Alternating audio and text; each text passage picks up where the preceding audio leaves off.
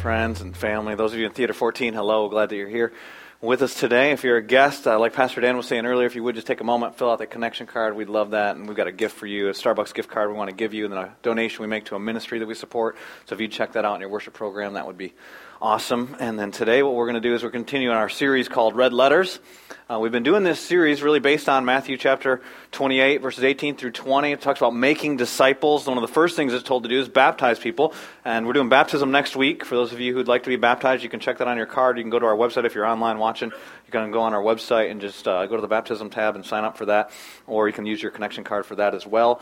And then it goes on and it says, really, what we've been focused on is the next part teaching them to obey. So, not just to know, but to obey everything that Jesus commanded. And so, as followers of Jesus Christ, we're supposed to obey his commands, which oftentimes in English translations of the Bible appear in red letters. And so, that's the, the title of this series. But we're not only supposed to obey them, we're supposed to teach other people to obey them. And so, we started this series talking about how can we possibly do that if we don't even know them. There are over 300 commands in the Gospels. And so, obviously, I'm not covering all of them this summer. But we're going to be doing this series for the, the next several weeks until Labor Day weekend. And so today we're going to be doing the most unlikely command of all the commands that we're going to look at. If you have your Bibles, you want to get a head start. We're going to be in Matthew chapter 5, and we're going to start reading in verse 43 in our red letter series. Matthew, the first book in the New Testament, and chapter 5, verse 43 is where we're going to be. And as you're turning there, finding that on YouVersion, your iPad, your Bible, your scroll, whatever it is you decided to bring today. Um, I just want to let you know, too, just another way of announcement, a word that's going on uh, here at our church. You've probably heard, if you've been around for a little while, that our year end for financial year ends in June, and we finished the year in the black, and that was awesome. We're still in the summer months, and I just want to encourage you to continue to be faithful in your giving. I know the summer months are coming winding down here. Some of you, the summer's been over with for a while because you're in year round school, and so it's like, my summer got over on June. You know, what are you talking about? And some of you uh, are more of a traditional type schedule and calendar, and I've got several weeks left, and you're going to slide away for different things, get a little bit of vacation in here at the end of the summer.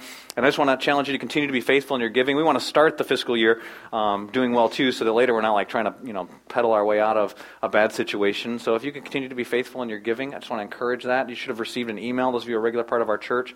Um, if you didn't get the email, they don't all ask for money, and you'd like to receive it, you can sign up in your connection card.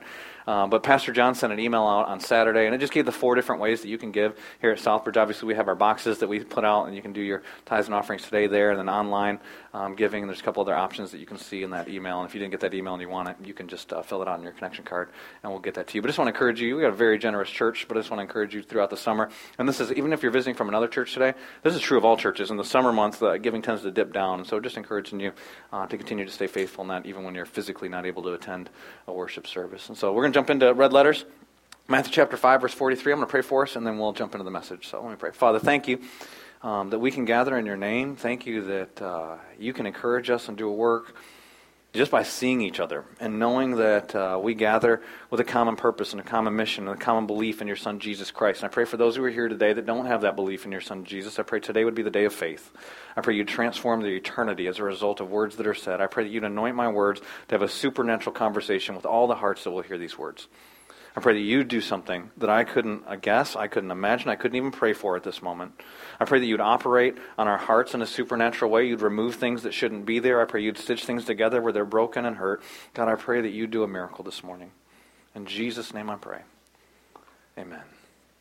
Well, today in uh, Matthew chapter 5, as we get into this most unlikely command, we're going to be commanded to do the most unlikely thing to the most unlikely people, which is interesting because we live in a world where unlikely stuff happens all the time. And I was reminded of that this week when I pulled into the office Monday morning, just getting the week started. I'm listening to a news program, and they're telling me these different news stories, the things that had happened the, the prior week. And uh, each one I heard, I thought to myself, who would have, if you were living in that situation, no one would have thought that would have happened. Some of the most unlikely stuff. I just want to share with you real quickly those three stories. The first one was about a teenage couple that were going on a date. A 16 year old um, named Dylan, a 17 year old gal named Lexi. They were on a walk. They were holding hands in California. They're going to get burgers and they got struck by lightning, which in and of itself is a highly unlikely thing. Dylan, when he retold the story, said that it felt like he got hit on the back of the head with a sheet of metal. He was on the ground, curled up in a ball, and he about three feet away was his girlfriend. They were just screaming at each other at what had happened in that situation, and a car came over to see if they were okay. Apparently they were okay, because what happened next was even more unlikely. They went and got burgers after getting struck by lightning, Dylan did have the presence of mind to text his mom, kind of a casual text message that says, uh, Lexi and I got struck by lightning. mom wrote back, I hope that's an expression. Like, what are you talking about? You got struck by lightning. And then they went and ate the burgers when they got home. the mom and dad said that you have to go to the, you know, they went to an urgent care. You have to go to the doctor and see if you're okay. What happened with all this? They go to the doctor. The doctor said that what probably saved them from suffering really bad injuries was the fact that they were holding hands with each other and you'll have to ask Pastor Jad about the science of all this, but apparently, you know, it dissipated the energy, and the theory was that the lightning bolt had gone into Dylan's head, the 16 year old boy, and out the left foot of the young girl, 17 year old girl. And then, therefore, they were just sore and achy for a couple days. But otherwise, they were okay. Now, if I were a teenage guy living in California and I heard this story, I'd be walking up to girls holding their hands. I'm just trying to protect you, baby. Unlikely story. Unlikely scenario. Unlikely you're going to struck by lightning. Unlikely you're going to be totally fine. Unlikely you're going to go eat burgers afterwards. Lots of unlikely stuff. The next story I heard was about a guy that was shoplifting at Walmart. He went into Walmart in Illinois. He was stealing a bunch of electronic stuff, put in his car, goes out to his car. When he gets to his car, his car's not there because it's been repossessed. I thought to myself, we do Dave Ramsey. like, he needs some help. The guy, guy, got confronted by the Walmart employees, which I thought was pretty, pretty unlikely too. Like they cared. They come out there in the parking lot and confront you. They confronted the guy. He leaves the electronic items, takes off on foot. Later in the day, gets approached by police officers asking why he was just walking down the street. He says his car got repossessed. Oh, you must be the guy. And he got arrested. All unlikely scenario. What had happened? The third story is probably the most unlikely third story would happen. Maybe you heard this one. I actually saw this one on television as well. There was a guy who was out with his girlfriend, 21 year old guy, 19 year old girl. They're dating each other, and her ex boyfriend shows up and starts talking trash about her to defend her honor. The guy punches the ex boyfriend in the face ends up getting charges pressed against him. And so it's a minor assault situation. He's probably going to get probation, might get a little jail time. He's in the courtroom, and the judge comes out and gives one of the most unlikely sentences you've ever heard. He can either do 15 days in jail or he can go on probation. But probation includes every day writing out 25 times one Bible verse, and within 30 days, he had to agree to marry the girl that he was with. And so the way that it happened in the, the court transcripts is the judge actually came out and asked the guy, So was she worth it? punching this guy? And he said, Yeah. Are you two living together? Yeah. Well, I'm going to give you this scenario. You can either go to jail for 15 days or you can do the probation with the Bible verses and marrying her. And the guy responded back, Can I call my work and tell them I won't be there for 15 days? If I'm the girl, I'm like, Wait a minute, you know, what's going on? But the judge said, No, it doesn't work that way. And so the guy said, well, I need to think about it. 18 days later, he married this, this gal, which if I'm the gal, I'm thinking, that's not the most romantic. So you, the judge made you, and you said no the first time. So, but Unlikely scenario, unlikely judgment, lots of unlikely stuff happens. In fact, if you think about your last week, I bet you there were unlikely things that took place in your own life. If not, they'll probably happen this next week, don't worry. And today, what we're going to look at in this passage of Scripture is the most unlikely command of anything we're looking at in the Red Letter series. It's an unlikely response love. To the most unlikely people, our enemies. We're supposed to love our enemies. Who would ever come up with something like that? It's in Matthew chapter 5 and verse 43.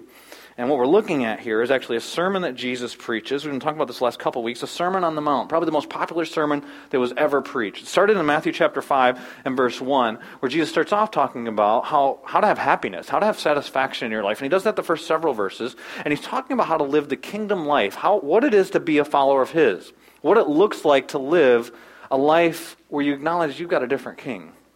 He talks about being the salt and light of the world, something we talk about often at this church. We want to be a city on a hill. We want to see the city redeemed, and we want to be the salt and the light that brings the gospel to people. And he talks about how to do it. He started the context for this, this section of the message, in verse 20, saying, For I tell you that unless your righteousness surpasses that of the religious leaders of the day, the hypocritical, self righteous Pharisees, you have no shot at getting into heaven. And then he goes on to give them six statements that all have the same formula. You've heard it said, but I say to you. Not it is written, but you've heard that it was said, false teaching. They took a true thing and they dumbed it down so it wasn't God's true intention. You've heard your religious teacher say this, but let me tell you God's intention behind it. In fact, let me read you the first five of them because we're looking at the sixth one today. It's the culmination, it's the climax, and apart from the Holy Spirit, will be the most impossible of all of them. He says in verse 21, the first one, You've heard that it was said to people long ago, Do not murder and anyone who murders is subject to judgment, Jesus says. But I tell you that anyone who is angry with his brother will be subject to judgment. Then he talks about relationships for a little bit. In verse 21, he gives the next one. You've heard it said, do not commit adultery. But I tell you that anyone who looks at a woman lustfully has already committed adultery with her in his heart. A couple words about that. Verse 31. It has been said, anyone who divorces his wife must give her a certificate of divorce, but I tell you that anyone who divorces his wife, except for marital unfaithfulness, causes her to become an adulteress. Verse 33. Again, you've heard that it was said. So you get this theme. It's like each one of his points in this message. Again, you've heard it said to the people long ago, do not break your oath, but keep the oaths you have made. And then they add this little clause to the Lord. Keep the oaths you made to the Lord. The other ones you can lie about. Jesus says, but I tell you, do not swear at all. Let your life be such a life of integrity. You don't need to do that. And a few verses later, he says, verse 38, You've heard that it was said, an eye for an eye and a tooth for a tooth, justice, equality, and the punishment for the crime. But I tell you, as people of the light, do not resist an evil person. If someone strikes you on the cheek, turn the other to him also. A few verses, and then the climax, which is our passage today. You have heard that it was said, Love your neighbor and hate your enemy. Verse 44. But I tell you, love your enemies and pray for those who persecute you, that you may be sons of your Father in heaven. Now, what he's saying here, what Jesus is saying, no one becomes a son. You don't work your way to becoming a son. Either you're born a son or you're adopted into the family. Same's true with daughters. He's saying here, demonstrate, look the show the kind of love that your Father has shown. And while we were yet sinners, we were enemies. Christ died for us. He says, look like your Father. He causes his sun to rise on the evil and the good. So he gives love that people accept even when they won't accept Christ. This is common grace that's being talked about here. And he sends rain on the righteous and the unrighteous. So it's not just the righteous farmers that get rain and unrighteous farmers have drought. He gives it's his grace that he's giving to all people, even those who curse his name. Verse 46. If you love those who love you, what reward will you get? Are not even the tax collectors doing that? Everyone does that. Everyone loves that way. But there's a reward for those who love a supernatural love. Verse 47. And if you greet only your brothers, what are you doing more than others? Do not even pagans do that? Everyone does that kind of love. But what I'm commanding you to is a supernatural love, a love for enemies. The most unlikely response. Because think about what is your most likely response? To your enemy, someone who wants to hurt you, someone who wants to do you harm, someone has ill intent towards you and say they gossip about you. Maybe it's somebody you met, maybe you met them in a Bible study. Uh, maybe it's somebody who slanders you. Maybe it's somebody who's done something physically. Maybe somebody wants to do something to you and you know it. Our natural response as humans is we seek vengeance. We want to, they do something to us, we're going to do something to them. The problem is we're not good at it. We think we're seeking vengeance. Someone says something about us, we say something about them, and plus a little bit. So we're going to outdo, and then a little one-upsmanship. We're just going to go a little bit further. So we're not good at that. The Lord says that vengeance is His, that we should give that to the Lord for vengeance. A more spiritual response we oftentimes think is, We'll just ignore the other person. Like a bully on the playground. A bully punches somebody in the face, and the teacher tells them, just ignore, just don't, don't, don't go by them, just don't pay attention to them. Which sounds like schoolyard counsel, but many of us do that in estranged relationships with an ex spouse, parent, whoever it is. As long as they just keep their, I don't mess with them, they don't mess with me, everything's fine. Jesus doesn't say that. Jesus says, not just acknowledge them, not just reach out to them, love them. Who? Enemies.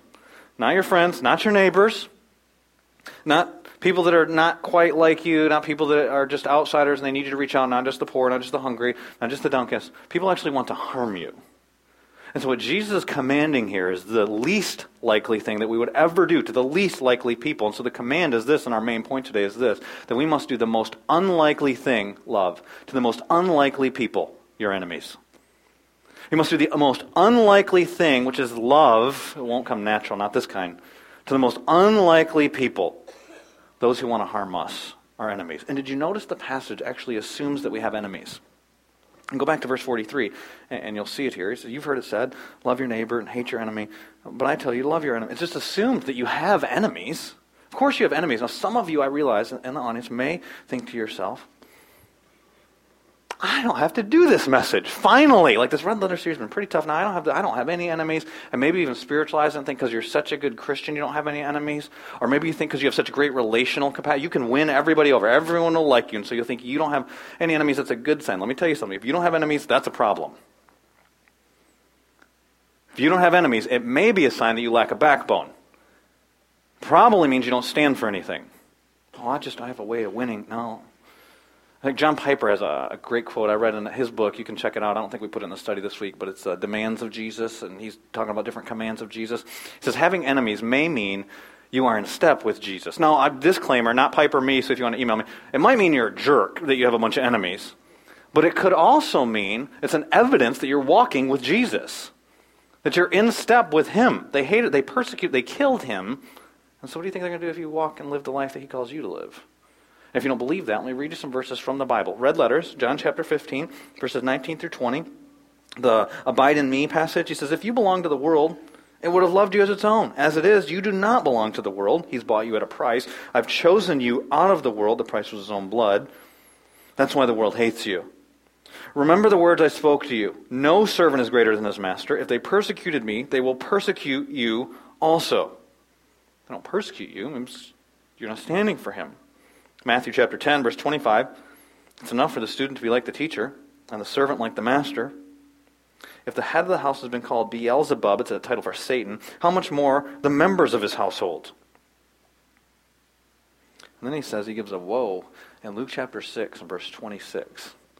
Whoa, a statement of condemnation. This is a warning. This is a big deal. If everybody likes you, be careful. Woe to you if all men speak well of you, because that's what they did to the false prophets, who would say whatever they needed to say to make people like them. What itching ears want to hear? The kind of false teachers that we're told people will gather around themselves in the last days. Woe to you if you're one of those people, Jesus says. You will have enemies. In this very sermon, in Matthew chapter 5, and verses 10 and 11, at the very beginning, he says, Blessed are those who mourn, blessed are those who are hunger and thirst after righteousness, blessed are the poor in spirit, blessed are happiness comes from doing these things, which are opposite of what the world oftentimes tells us. And then he says, Blessed are, or you could say, rejoice are those, you should rejoice in persecution because of righteousness. For theirs is the king. That's a sign that you're in the kingdom, in verse 11. Blessed are you when people insult you and persecute you and falsely say all kinds of evil against you because of me. Not because you're a jerk, but when it's because of me. So you should have enemies. We should all have, if you're a genuine follower of Jesus Christ, you should have enemies. With that in mind, I want to ask you this question Who is your enemy? It's not a rhetorical question. I want you to actually answer. You can answer it in your mind. You don't need to yell. Please don't yell out any names. But. Uh, in your mind, what name comes to mind? And so I, I knew I was going to ask this question this week, and so I thought to myself, what will people think of? And, and I, I know some people may automatically think of ISIS. I cutting Christians' heads off. There's like 21 Christians back in February cut their heads off on TV, and all kinds of terrible stuff taking place with them. Boko Haram doing stuff in Africa, and I thought some of you may think of that. Planned Parenthood, obviously killing babies, and so Christians speak out against that, and then they speak out against Christians, and, and maybe the LGBT community, and you'd think about how they oftentimes try to make Christians look like they're evil because they just hate everybody because you stand for something. And so they, they say that you hate them, and that's not true, but it's the, the battle that happens. Or any group that maybe marginalizes Christianity. But I don't think that's what Jesus had in mind here. I don't think he was thinking of groups of people, but names, specific people that are your enemies. Pers- this is personal. This isn't just the- like those people that are against the people that I like. And it's not like, hey, NC State and UNC. It's not that. It's like maybe your coworker. It could be petty things, like it says here in the text. It talks about persecution. That's a big deal. It talks about also greeting one another. And it talks about the sun rising. It's general stuff. It could be somebody that's just intentionally ignores you for the sake of hurting your feelings. It could be bigger than that. It could be a boss who's not nice. It could be an ex-spouse. It could be an estranged relationship with a brother sister, mom, dad. It could be it could be the person who caused the greatest harm in your life. It's someone who's living, though. Because what we're being told here to do, you don't have the opportunity to do with dead people. You miss that opportunity. So, someone that's who's the who is your enemy? Who's the person in your life that's caused you the greatest harm that's currently living today? And I want you to put that name in your mind for your sake. I'm not going to ask you to turn it in or say, to tell me or anything like that, but for your sake, as we're going through this passage of Scripture, I want you to think of that person. And so hopefully you have that person. Who's your enemy? Who's the person that's caused the greatest harm in your life? And Jesus is confronting here a false teaching about them. The false teaching was that we could hate them. In fact, he's got two ways that the false teaching occurs here. First of all, I don't know if you noticed, but it's a, an error of omission. Jesus says, You've heard that it was said, verse 43, if we have that, and put that up on the, on the screen, love your neighbor. And that's actually stated in the Bible. In Leviticus chapter 19, verse 18, those of you who know that command will know that there's part of it missing here, though. The command is actually love your neighbor as yourself. And so apparently, what the religious leaders of this day had done is said, well, let's make this more palatable. Let's make this more applicable. No one loves anyone as much as they love themselves. And so let's just love your neighbor. And by neighbor, they defined people that were just like you. That's what the Jews did. And then by implication, if we're supposed to have this love for our neighbor, then we can imply hate. Well, then of course. And so they taught overtly, hate your enemy. You can hate those who are not like you. Now, we implicitly do this oftentimes as churches. Now, let me tell you how this happens, and hopefully it won't happen here. And if it does, hopefully we correct it oftentimes what we do is we'll, we'll implicitly teach that if you're really a follower of Jesus, you'll be just like us. And so you'll think all the same things we think. You'll believe all the same. You'll have all the same views on things that we have. And you'll look like us. You'll dress like us. You'll talk like us. You'll even have the same musical preferences as us. You might even use the same exact version of the Bible printed on the exact same date as us. And that ends up leading to a bunch of stupid stuff. We call it like racism, um, ethnic, you're afraid of other ethnicity. Just anybody that's different than you, you, have, you don't have a problem with. Guess what? God made the body of Christ to be diverse. It's supposed to be diverse, diverse in gifting, diverse in talent, different in social statuses, different in race. It should be different in all those different things. That is not what this means. Sometimes implicitly we do that as a church. I hope we don't, but I'm sure we have. They weren't, impl- they weren't implying this. They were overtly stating this that you could hate your enemies, which they meant by that people that are different than us. In fact, Jews actually had a belief that they hated Gentiles. Those people that weren't Jews, different races. They're very racist. They had uh, a, a uh, code of conduct that if you saw a Gentile giving birth, you were not to help that woman give birth to that child because by doing so you'd bring Gentile scum into the world. They had a prayer. We've actually seen that this prayer has been written down. They had a prayer that they would pray, God, at the resurrection, do not remember the Gentiles. In other words, we'd rather they went to hell. That's hate. And what Jesus is saying here, he's confronting that, and he's saying not that you should just reach out to them, not that you tolerate them. Don't just forgive your enemy. Not just people that are different than you. Someone who actually wants to harm you. It's not that you want to harm them, it's that they want to harm you. They have ill intent towards you. He says, but love them. So what does it mean to love? And we have lot, there's lots of reasons why this is hard to explain uh, in our culture. Because we define love as tolerance, we define love as a feeling, we define love as lots of different things, but we have one word that we use, and we use it for everything that we have a fondness for.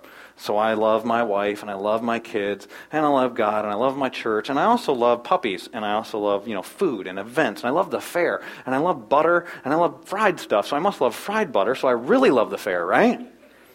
And then I love fried butter wrapped in bacon even more, and I like cupcakes, and so wrap the cupcakes in bacon, put them on top of the fried butter, and double fry and fry and fry and fry. And I love it. And we use the same word that we'd use for our love for God and our love for our spouse and our love. C.S. Lewis has written a book where he, he calls it the four loves, and he talks about the four Greek words for love. Two, some of those words aren't even in the New Testament, okay? So I'm not trying to say that these words are here in the Bible. This isn't some, you know, exegetical work on this passage here. But the idea is that there's different types of love. And so one love that he talks about is eros love. That's sexual love. So have a sexual attraction towards someone. Jesus is telling us here that we're supposed to be sexually attracted to our enemies. Storge love is another love. It's a familial love. It's a love that you have for your family. It's the kind of love that you naturally have for your parents, naturally have for your siblings, naturally have for those that are in your family. Uh, the phileo love is a brotherly love. Philadelphia, the city of brotherly love, it, it's, the, it's a warm, fuzzy feeling that you have towards someone. It's a natural affection for your nearest and dearest. Agape love, oftentimes the word that's used in the, in the, New Testament, always defined by context. There's not just one definition just because it's one Greek word. But the context oftentimes dictates that it's a willful love. It's a love that you do by choice. It's a love that you take action with. And so the point being, not that there's four words for love here, is that you can't think of the simplicity. When Jesus commands us to love our enemies, he's not saying to have warm, fuzzy feelings towards your enemy like you do towards your nearest and dearest. He's not saying you need to be attracted to your enemies. He's not saying these things that oftentimes we'll throw in this garbage go, I could never do that. And Jesus is well aware that your enemies cause some of the greatest pain in your life. And Jesus has compassion, not just on them, but also on you. But he is commanding us to make a willful choice, not that you feel warm and fuzzy about, but a willful choice to put their interest above your own a willful choice to take actions. This is an action, verse 44, that is a verb when it says love there. In fact, the cornerstone passage on love, defining biblical love, is 1 Corinthians 13. I'm going to read it to you today, but there's 15 different characteristics that are described about love in that passage. All 15 of them are in verb form. It's kind, it's patient, it, you know, doesn't keep record of wrongs, it always endures. All those things, it's all ver- they're all actions, and so it takes action for the sake of the other person. Here's something else. The other person doesn't decide whether it's love or not. That's one of the jacked up things about our society, is that we act like, well, if they don't feel loved, it must not be love. No, God determines whether or not you're taking action for their best interest or not. They don't define it. God does. And that's not natural. And that's what Jesus is pointing out here. That's why he says, if you love those who love you, everyone does that. If you love someone because they love you, everyone, if you love someone or something, fried butter whatever, if you love that because it's desirable to you, everyone does that. He's not condemning that. That is not wrong. It's just natural. And what he's calling for here in a love for enemy is supernatural. It's not something we would, it's unlikely that we would ever do this apart from the Holy Spirit. Here's the interesting thing if you trust Jesus Christ as your Savior, then you have the Holy Spirit of God living within you. And there's a fruit of the Spirit that happens in your life. The very first characteristic of the fruit of the Spirit, Galatians chapter 5, verse 22, is love. But the fruit of the Spirit is love joy, peace, patience, kindness. And so let me ask you this question Is there anything supernatural about your love? Oftentimes we quote as Christians, John chapter 13, verse 34 and 35, they'll know we're Christians by our love. But is there anything that's really Christ like about our love? Or do we just love naturally? Like what Jesus is talking about here. He says to these Jews, even the tax collectors love like that. He says, if you love, verse 44, if you love those who love you, what reward will you get? Answer's none. Are not even the tax collectors doing that? Now, just to be clear, no one likes tax collectors. Okay? No one today likes tax collectors. If you work for the IRS, I'm sorry, no one likes you. It's just the way that it is. God loves you. No one here really likes you. Because no one wants you coming to get their money. So that's just natural. But you got to understand, tax collectors then, they were the worst of the worst. Imagine this scenario. Imagine that ISIS does come here, cuts people's heads off, um, starts raping women, starts ruling by oppression, and then starts taking your money. 80 to 90% of whatever you earn, they take it to run their corrupt government that leads by oppression and promotes like it's godly. And then some of your friends, American citizens, decide they're going to go work for them, raising money for them by taking yours. That was what tax collectors did, only it wasn't ISIS, it was Rome. And so they were the scum of the earth. And even they loved people. They loved their moms, and their moms loved them. And they loved their spouses, and their spouses loved them. That's natural. Even they. So this is an offensive statement that Jesus says to them. Even tax collectors love the way that you love. There's no reward for that. What I'm calling you to do is to love the way that I love. And this is what I did when I died for you. Romans 5 8. While we were yet sinners, Christ died for us. And a couple verses after that, Jesus says this. For if when we were, it's Romans 5 8 says, for, but while we were yet sinners, Christ died for us. Romans 5 10 says this. For if when we were God's enemies, we were reconciled to him through the death of his son. That's what it meant when Jesus died on the cross. He was dying for his enemies, you and me how much more, having been reconciled, shall we be saved through this life? And so he changes us, he transforms us in this life to live out his kind of love. And so I just ask you, what is it about your love that's more than just natural? Or do you just love people who love you? Do you just love things that are desirable to you? Maybe you love them, and maybe they don't love you, but you can get something from them or, or maybe they, there's something just attractive about them. And so you're, you show, you demonstrate love, but it's not, that's not what we're talking about. A selfless love where you put the other person's best interest ahead of your best interest, and you take action to demonstrate it. And Jesus took the action by going to the cross. That's the love that he's calling us to. And he tells us here, in this passage, some of the actions that we're to take. The first one is prayer. And so, who's your enemy? Get that name or face, hopefully. Do you pray for your enemy? Jesus said, I'll read you the first couple verses again. You have heard that it was said, Love your neighbor and hate your enemy. That's not true. But I tell you, love your enemies, and here's one of the ways you can do it. You want an action for it? Love, right there is a verb. Here's an action. Pray for those who persecute you. Pray for even the, the worst of the enemies, the ones who persecute you, not just the ones who ignore you, but can pray for the ones who persecute you. And so I'll just ask you this simple question Do you pray for your enemies? You pray for their forgiveness. You pray that they, for, the, for them, those that aren't professing believers in Jesus, you pray for their salvation? Because you can't say you love somebody if you don't care about their eternal destiny. In fact, I would challenge you that you can't say that you love someone if you don't care enough about their eternal destiny that you're willing to be a part of them coming to Christ. And it's God's plan on whether He uses you or not, but at least you're willing to be a part of them coming to Christ. So do you pray for them? I'll tell you that um, as I think about learning this lesson, because oftentimes this is the kind of thing that's learned better um, than from like a lecture or a sermon or whatever, than is seeing people do it. Um, probably the person in my life who's taught me the most about loving my enemies is a woman named Becky McDonald. She leads a ministry. She's the president founder of a ministry that we partner with, Women at Risk International, that rescues people out of human trafficking. So if you've guessed, you fill out that connection card, we make a donation to Women at Risk International. Um, I'll tell you, when I first heard about human trafficking, uh, what my thoughts were. When I first realized, one, I didn't even think slavery was something that happened today. Like I thought that was a bad part of American history and happened. It's bad, bad news that it happened, but it's not. It's part. It's gone. It's done.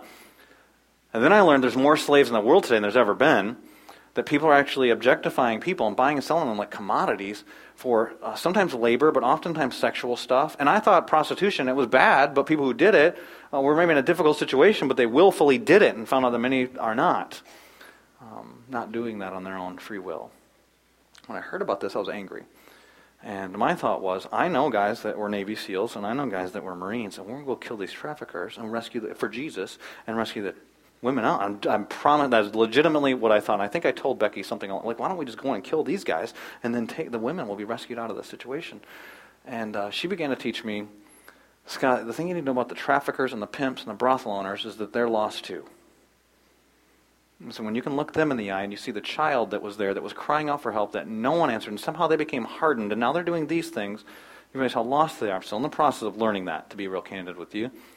But she then tells me stories. And so she told me a story recently about um, there were a bunch of brothel owners, pimps, um, different traffickers that were uh, where they were at in China, and some of the women had come to them who had been rescued out of that, had trusted Christ as their Savior, and requested, "Can your ministry do something to try and reach out to these guys, our abusers, because they need to know that they can have hope too. They need to know they can be set free like we've been set free, that they can be forgiven the way that we've been forgiven. And so the women were the one that initiated this, and what the ministry decided to do is they were going to put on a banquet for the traffickers and the pimps and the brothel owners, and they did. Eight of them came to Christ at this banquet. That was in May of 2014, uh, last year. And now one of the guys has actually started a safe house for women in India, rescuing them out of human trafficking. He knows how the system works. And God's using that, redeeming those situations. But the story she told me this past week, um, talk about praying for our enemies. She's telling me about a, a nine-year-old girl that she met, and I've got a nine-year-old girl, and some picture in her face, this little face, this little girl, sweet innocent girl, terrible stuff's happened in her life. And she met her in Guatemala. She's talking to this little girl, and Becky's a mom, so she asks mom-type questions. She says, "If you could wave a wand, you know, thinking Disney type, if you could wave a wand and have any wish granted, what wish would it be?" And the little girl didn't, you know, think about nine-year-old girls that you know. Didn't ask for a toy, didn't ask for a friend, didn't even ask for, in her situation, safety. She said, If I can make any wish, I would wish that my dad would know the forgiveness I know for the things that he's done to me. Because then he'd know the freedom that I know. Nine year old little girl said this. That's a prayer. And that's a great example of praying for your enemies, those who do the most harm to you. But it's not the best example. The best example is what Jesus Christ did when he was dying on the cross for our sins. And he's getting nailed to the cross, and he's hanging on the cross and dying, and he cries out, Luke chapter 23, verse 34, Father, forgive them. They don't know what they're doing. They don't know who I am. They don't realize what I've done. They don't realize that Jesus is the one who came and lived the sinless life. He's the only one who had a righteousness that surpassed that of the Pharisees, so that he could then die for your sins and my sins.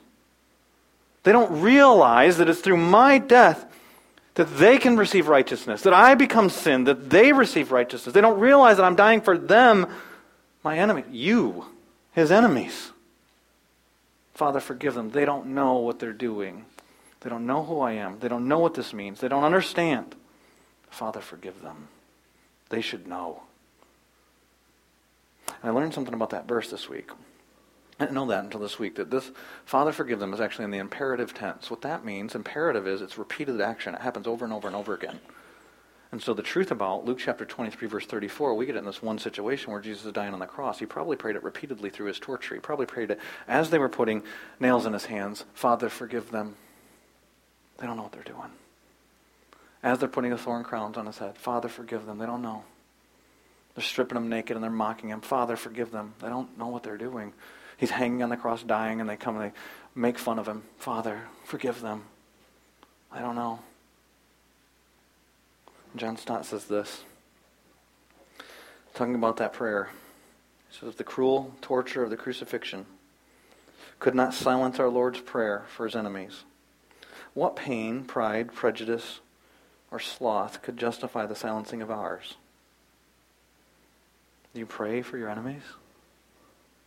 That's a tangible step. That's an action step towards loving your enemies. And it wasn't just Jesus who did it. It wasn't just a nine-year-old in Guatemala. If you read through the rest of the New Testament, read the book of Acts. His followers do this. Stephen, the first martyr, who's being stoned to death. There's a guy named Saul who's watching it happen, by the way. And as he's dying, he falls to his knees. He says, Lord, don't hold this sin against them. He doesn't quote Jesus. It's the same thing. Lord, forgive them. I don't know. You pray for your enemies? What's the first action step? Here's another action step is to do tangible things. And it's kind of generally stated in this passage. I'll show you where I get it from. And uh, Matthew chapter 5, you read uh, verse 45, that you may be sons of the Father in heaven. And then he talks about some general things that God does. So people can reject the cross. They don't realize the love that's being demonstrated for them on the cross, but everyone receives common grace. He causes his sun to rise on the evil and the good. It's not just a sunny day for those who love Jesus. Walk around, it's a sunny day, birds are flying around your head, and everybody else has dark clouds floating around. Everybody, if it's a sunny day, everybody gets sunny day. And he doesn't just send on the righteous, and then some people, the unrighteous, don't get the rain. They, they live in a drought. No, the rain comes for all of them. It's his common grace. He demonstrates tangible acts of love to everyone. And he goes on, and he gives that. If you love those who love you, what reward do you get? So there's a reward for loving like this, supernatural love. If you only greet and so for some people, it might be just a tangible step of reaching out. Greet your enemy. If you only greet those who are brothers, what are you doing more than others? Don't the pagans do that? You do more than that. You do tangible steps. And so what's a tangible step for you? Praying, we start with that, but then what? Then what actions? I'm going to tell you where this thing ends up. It ends up with you doing some actions towards your enemy. So, what action will it be for you? It'll be different for each of us. One action, it could be, look at the context of this sermon, because context is always important. You jump back in the sermon a little bit when Jesus was talking about hating a brother, which is a natural response for us to do towards our enemies. He says to reconcile the relationships. Matthew chapter 5, verses uh, 23 and 24, he says this Therefore, if you're offering your gift at the altar, and remember that your brother has something against you, leave your gift Leave your gift there in front of the altar. First go and be reconciled to your brother, and then come offer your gift. Now understand, some of these people had traveled from Galilee to Jerusalem. This wasn't like a convenient, like, I better go out in the lobby and text message them. No, this is like, this is a big deal. This is the, a big deal. And Jesus is saying, reconciling these relationships we have with each other, these horizontal relationships, are important. So don't pretend, don't play like the vertical relationship's good when you got these other things to deal with too. You know what, Southbridge, we talk about all the time. We connect people to Jesus for life change. And sometimes you'll hear me, we're talking about the vision of our church, we're talking about life change. I'll list off things that God does. You know, breaks addictions, and we see that, we'll hear that. You get testimony of that coming on Thursday night at CR. he, you know, saves people. We get people saved on a regular basis, going from being in the darkness without hope and without God to being reconciled to God and forgiven of their sins.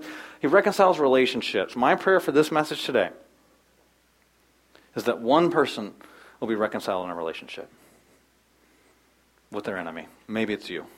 Maybe you're the one. Maybe it's somebody from the first service. I don't know. But it's a big deal. That's an action step for some. For others, it'll be different. It'll be based on your context, on where God has placed you. But I'm going to tell you, it ends up with you taking action steps based on the circumstances in your life. God is sovereign. None of those things have happened by accident. And so he controls where you live, where you move, where you have your being, the people you have relationships with. He strategically placed you there. And if you're a follower of Jesus, to be a salt and light in that situation. And it will end up being an action step. It's like a, a story that I read from Chuck Swindoll's book, Improving Your Service. An older book, and you can still find it on Amazon. And he tells a story about when he was at Trinity Evangelical Seminary, which is in um, Chicago area. He was interviewing a young man about having a, a job there at the seminary, and the, the, guy was telling him a story about how the year before he had tried to get a job at a bunch of different churches, and he wanted to do ministry. He said, "God, I'll do anything you want me to do. I'll do it anywhere you want me to do it." And he applies to all these different churches. And he doesn't get any of the jobs, and so then he's frustrated because he's like, "I don't want you to do this," and it's not happening. He realizes he's just got to make money. And so he goes and gets a summer job working for the Chicago Transit Authority, driving a bus does the training, learn how to drive the bus, gets the licenses, all that stuff. And then he gets assigned a, um, a route that's in South Chicago, which apparently is a pretty bad area, pretty dangerous area. And the first week that he's doing the route, some hoodlums got on the bus, gang members, and they didn't pay. And they were swearing at him when they were getting off the bus. The guy's name was Aaron. At least Chuck calls him uh, Aaron in the book. And uh, so Aaron drives the bus. Every day these guys are getting on their bus and not paying and then giving them a hard time as they're riding. So after several days of going through this, Aaron's driving the bus. He sees a police officer walking down the side of the road. It's not a bus stop. He just pulls over. The police officer says, hey, these guys keep getting on the bus. They won't pay the fare, and they're giving me a hard time. The police officer said, either pay the fare or get off the bus. They paid the fare, and the police officer got off the bus. Then Aaron drove around the corner and got jumped, got knocked unconscious. When he woke up, the guys were not on the bus, but he had two swollen eyes. His teeth were knocked out of his face and he couldn't walk quite the same. He spent that weekend in his apartment crying out to God, recovering, and saying, I wanted to do anything that you wanted me to do. I do all this ministry. I go anywhere you want me to go in the world. And then you give me this. Why do you give me this? And then I, this is like what I get from you for being willing to do whatever you want. So he decided to press charges on Monday. Went and found that police officer that he had called onto the bus. And uh, with the help of some of the witnesses that were on the bus, they were able to wrangle up most of the guys that were part of that. Charged them so, long story short, they came to a plea agreement where they were going to plead guilty for what had happened. And their day in court, Aaron decided to come. He came with his attorney. They were just sitting in the part where you, you watch the guys that were going to plead guilty were brought up into the jury box, and the judge was going to give them their sentence. And something happened to Aaron while he was sitting there. And God took away his bitterness and gave him a compassion for the men that were in the jury box. And as the judge was going to give his sentence, he stood up and he said, Judge, could I just ask you to do one thing? I'm the guy that they beat up. Um, could you just tally together all their sentences and I'll serve them? All of them. Just put them all together and I'll, t- I'll spend all those days in jail. And he looked over at the guys in the jury box and said, Because I forgive you guys. And the judge asked for order in the court, told him to sit down. He's not supposed to be talking. He says, No one's ever done this before. And, the, and the Aaron said, No, someone has done this before. His name was Jesus Christ. And he sat down. The judge did not allow him to serve those sentences. But he went to visit those guys while they were in jail, led several of them to Christ, and then started a ministry in South Chicago to reach guys like that. God had a plan. And it often doesn't go the way that we want it to go. And it's oftentimes not the way that we would write it up. But it's a plan for your good and for His glory, and He even uses the pain and He uses the difficulty for your good and His glory. That's what He did with Aaron. Aaron had to take some action steps to demonstrate love, though and so do you. That's what Jesus did for us. See, Jesus didn't just sit up in heaven as we're trying to get there. You know, we try to work our way to heaven. We try to be religious, or at least I'm not as bad as that guy. And he could just laugh at us and be like, what feeble attempts for you to try to get to heaven. Instead, what Jesus did is he came here to earth and he lived a sinless life. That's the only righteousness that surpasses that of the Pharisees. And the way that you get that is when you place your faith in Jesus Christ, he gives you his righteousness, not because you're good. As 2 Corinthians chapter 5, verse 21 that you receive his righteousness because he received your sin. God made him who had no sin to be sin for us so that in him we might become the righteousness of God. That happens by faith. And it happens because of Romans chapter 5 verse 8. While we were yet sinners, Christ died for us, that he came and died for his enemies. But his dying for us isn't enough. You have to place your faith in his death for you. Romans chapter 10 verses 9 and 10 talk about that. Later, in Romans chapter 5, verse 8, it says that while you were a sinner, while you were his enemy, he died for you. But then it says this in Romans chapter 10 that if you confess with your mouth that Jesus is Lord and believe in your heart that God raised him from the dead, you will be saved. That's a promise. Saved from your sin, rescued from a Christless eternity in hell. Verse 10 says the same thing, just says it again. For it's with your heart that you believe. So if you believe in your heart that Jesus died for your sins, you're halfway there. And with your mouth, it's your, and are justified. And it's with your mouth that you confess and are saved. So you believe in your heart and you confess with your mouth. And some of you, that's your response today. See, the greatest demonstration of the gospel is if a Christian would live this out, loving their enemies. Who could say you're a hypocrite if you do that? It's the action. You're loving your enemies. But, first you've got to respond to the gospel. Some of you haven't responded to the gospel, and your response is to trust Christ as your Savior. There's three responses to this message today. And the first one is to place your faith in Jesus Christ. So if you're watching online, if you're in Theater 14, if you're right here in this room with me, some of you need to place your faith in Jesus Christ. Why not today? Why not place your faith in Jesus right now? I'm going to invite you to do that. I'm going to give you an opportunity. I'm going to pray a prayer. I'm just going to ask us all to bow our heads and close our eyes right now. I'm going to pray a prayer based on Romans chapter 10, verses 9 and 10. If you believe in your heart that Jesus died for your sins, and you're willing to confess with your mouth that Jesus is Lord, He promises you will be saved. Why not do that today? He did the work. He died for your sins. You don't have to feel guilty longer. You don't have to be a good boy longer. You don't have to read more Bible verses, attend more church services. You need to place your faith and your trust in Jesus. And if you want to do that right now, that's our first response. I'm going to give you an opportunity to that. We just pray this prayer with me. I'm going to acknowledge sin before God and ask Jesus to be Savior. And if you want to ask Jesus to be your Savior, you can pray this. You can pray it out loud in your seat right now. People around you would rejoice hearing you pray this prayer. Even if you're in Theater 14, even if you're at home watching this, just pray this prayer with me. Father, I acknowledge my sin before you and acknowledge that I need your son Jesus to be my Savior. And so I believe in my heart that Jesus died for my sins. Just pray that. I acknowledge my sin and I believe that Jesus died for my sins. And I believe that Jesus rose from the dead. And today I ask Jesus to be my Savior. If you just prayed that prayer, God promises you, if you believe that in your heart, acknowledge your sin, you're calling upon Jesus to be your Lord and he promises you will be saved. And so there's three responses today, though. The second response is pray for your enemy. We can't talk about praying for enemies. We're such hypocrites. if We talk about it and we don't do it. And some of you in here, you need to be praying for your enemy. If you're not already praying for your enemy, so I'll just give you some moments, even right now. You begin to pray for your enemy. If you thought of that name, hopefully you thought of that name. Pray for their forgiveness. Maybe in the situation with you, maybe in other situations, maybe in their forgiveness before God because they're not believers. Pray for their salvation. Pray that God changes them. Pray that God will change you and use them pray as the Lord leads you, but pray for your enemy. Third response for hopefully one person here is maybe make a commitment to tangibly take steps to reconcile a relationship. Maybe you need to get up and leave right now. Go on, go and call them, talk to them, drive to their house, whatever you need to do. But reconcile a relationship. Some of you are in a difficult situation, maybe, where it's impossible to do that for whatever scenario I couldn't even dream up. Or like I told you, we're not talking about dead people, deceased people. That opportunity was missed, but maybe that's a heavy burden on you. Maybe that's hard. God promises you cast your burdens upon Him. He cares for you. He will take that burden from you. You missed that opportunity, but you know what? God gives new mercies every day, and His grace is sufficient. His grace in your weakness will make Him known, and so you just confess, "Hey, I blew it on that one," and He'll give you more opportunities. You're still here. You're still alive. You're still walking, and you're still breathing. He still has a plan for you.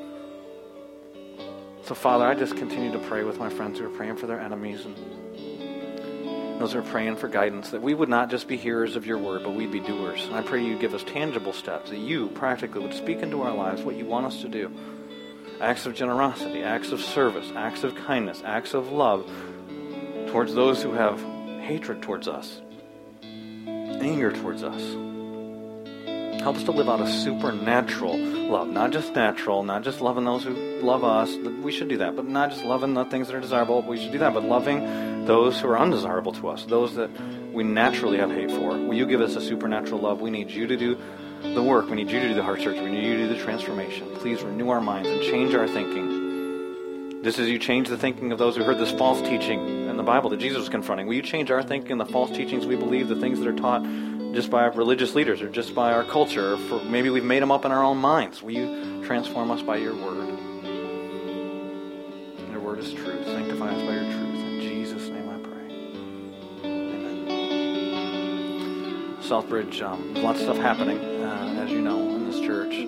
I hope that you'll leave and they'll take tangible steps, not just maybe even a conversation, not just go to lunch and talk about football season coming up or whatever. As exciting as that is, I'm a football fan but take tangible steps as a result of what we know from the Word. We're more accountable now. And so we're praying for you this week. If you trusted Christ as your Savior, will you please mark that on your connection card before you leave? I want to give you some information about growing in that relationship. We're going to send you as a church a Bible. And if you want to be baptized, we're going to be doing that next week. So you can sign up for that as well. We love you, and we'll see you here next week.